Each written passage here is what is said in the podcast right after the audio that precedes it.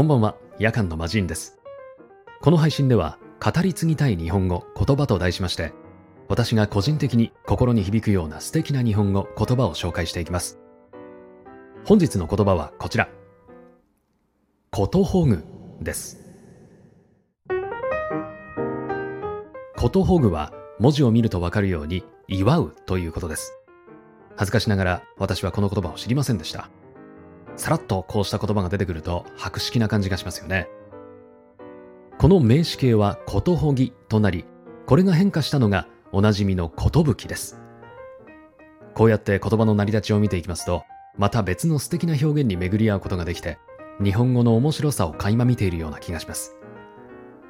このことほぐという表現を本で見つけたとき、そこには言霊信仰の香り、すなわちめでたい言葉を口にすると本当に幸福が訪れると信じる日本の文化の香りが漂っていると添えられていました。まあ私は確かになぁと思いました。少し硬い表現に聞こえるかもしれませんが、一つ一つの言葉にはそれぞれがまとった雰囲気があると思います。ことほぐはなんだか上品な洗練された表情があるなと思いました。さて先ほど出てきました言霊ですが、意識的にプラスの言葉を言い続ければ物事は好転していくんだなんて言われたりしますよね。これにはいろいろな解釈がありますし、その時々のコンディションにもよると思いますが、個人的にも前向きでいるためには大切なことなんだなと思います。しかしですね、ずっと前向きでいるのも難しいなとも思います。生きていればいいことも悪いこともあり、心は浮き沈みしますよね。引きこもっていたいなんて思うこともしばしばありますし、そういう時って前向きな言葉ってあまり出てこないですよね。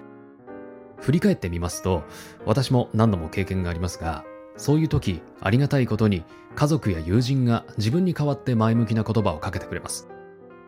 深く沈んだ心を温かい言葉で引き上げてくれると言いますか、それによって自分の奥底に沈んでいた前向きな言葉も一緒に救ってくれる。自分は一人で生きていないと思いますし、自然とその後いい方向に好転していっているような気がします。相手にとっても自分もそうありたいと思いますよね。言霊とは自分だけではなく相手からもいただくものだと感じました。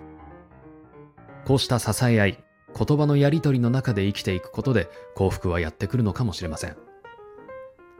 人との関わりの中でやはり言葉って大事だなと思います。少し話はそれましたが、思いのこもった言葉を選んでこれからも相手に届けていきたいとそう思いました。ということで、本日お届けした言葉は、ことほぐでした。皆さんの言葉が豊かになりますように、そして誰かの心に届きますように。それではまた次回お会いしましょう。夜間の魔人でした。